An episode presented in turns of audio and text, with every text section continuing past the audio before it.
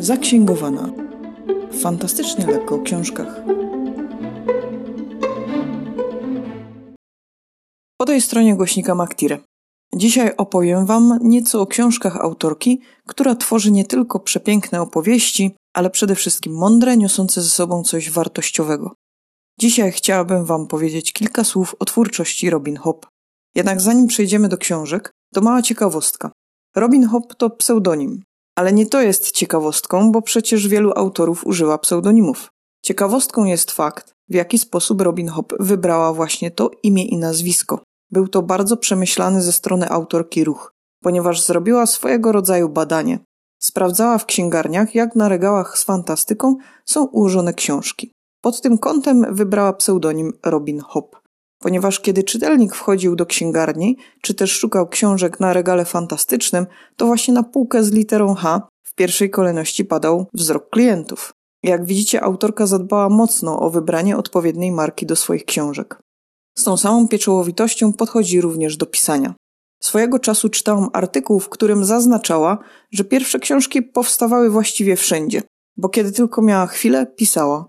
Nosiła ze sobą notes i coś do pisania, bo nigdy nie wiadomo, kiedy dobry pomysł wpadnie do głowy, albo dalsza część historii, której zalążek już gdzieś został spisany. Dbałość o drobiazgi widać w jej powieściach, które są bardzo dobrze skonstruowane.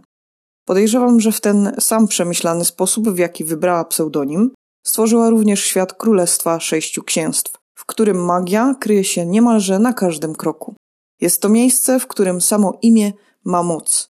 Nadane imię ma ogromne znaczenie. Odzwierciedla cechy, jakimi charakteryzuje się dana istota, bo nie tyczy się to tylko i wyłącznie ludzi. Do Królestwa Sześciu Księstw trafiamy w trylogii Skrytobójcy wraz z pojawieniem się u bram dworu króla roztropnego, człowieka z dzieckiem na rękach. Okazuje się być on bękartem księcia rycerskiego.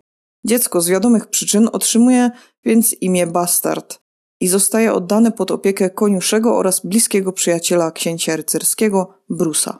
Od tego momentu towarzyszymy bastardowi, który od samego początku nie ma łatwego życia na dworze. Nie ma na nim zbyt wielu przyjaciół. Wszyscy wydają się go traktować jako zło konieczne. Koniuszy wychowuje go twardą ręką i rzadko kto darzy chłopaka dobrym słowem. Żona nieżyjącego księcia rycerskiego traktuje Benkarta z ogromnym chłodem. Sama nie doczekała się potomka, więc też nie ma w tym nic dziwnego.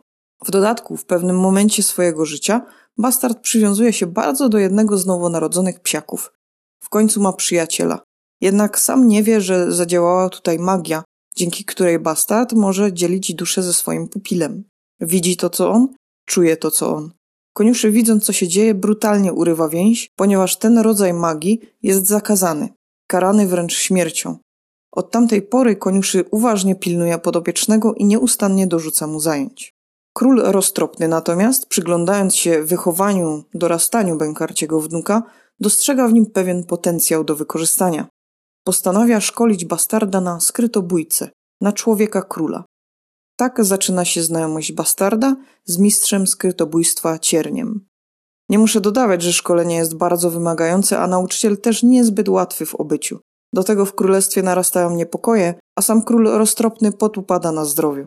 W końcu dochodzimy do momentu, kiedy bastard dostaje swoje pierwsze, poważne zadanie, jakie ma wypełnić w Królestwie Górskim. Tak pokrótce przedstawia się historia bastarda w pierwszej książce cyklu, czyli Uczeń Skrytobójcy.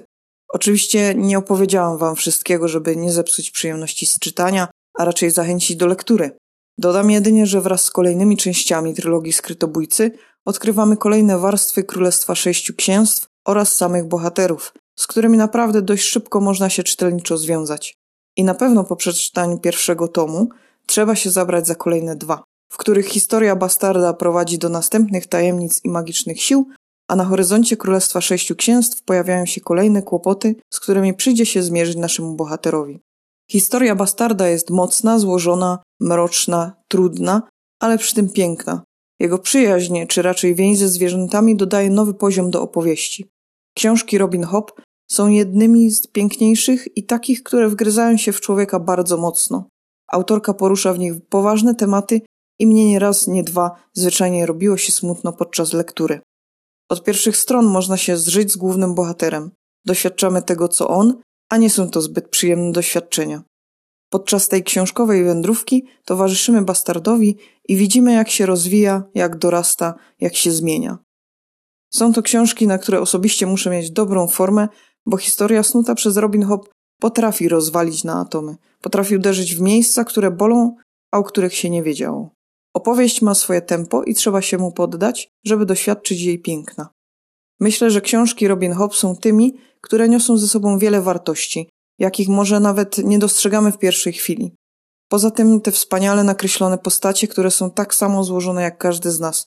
Opowieść jest dopracowana, tutaj każdy szczegół ma znaczenie. Robin Hobb to autorka książek, do których będę wracać z olbrzymią chęcią, mimo że wiem już, że to wymagająca znajomość książkowa, która może spowodować zamęt w duszy i samopoczuciu. Ale dobrze. Tak powinno być. Wartościowe teksty zawsze pozostawią w nas ślad. Dziękuję, że zostaliście ze mną do końca odcinka. Liczę po cichu, że książki Robin Hobb dostaną swoją szansę w Waszych wyborach czytelniczych. Serdeczne podziękowania dla grupy wsparcia. Do usłyszenia.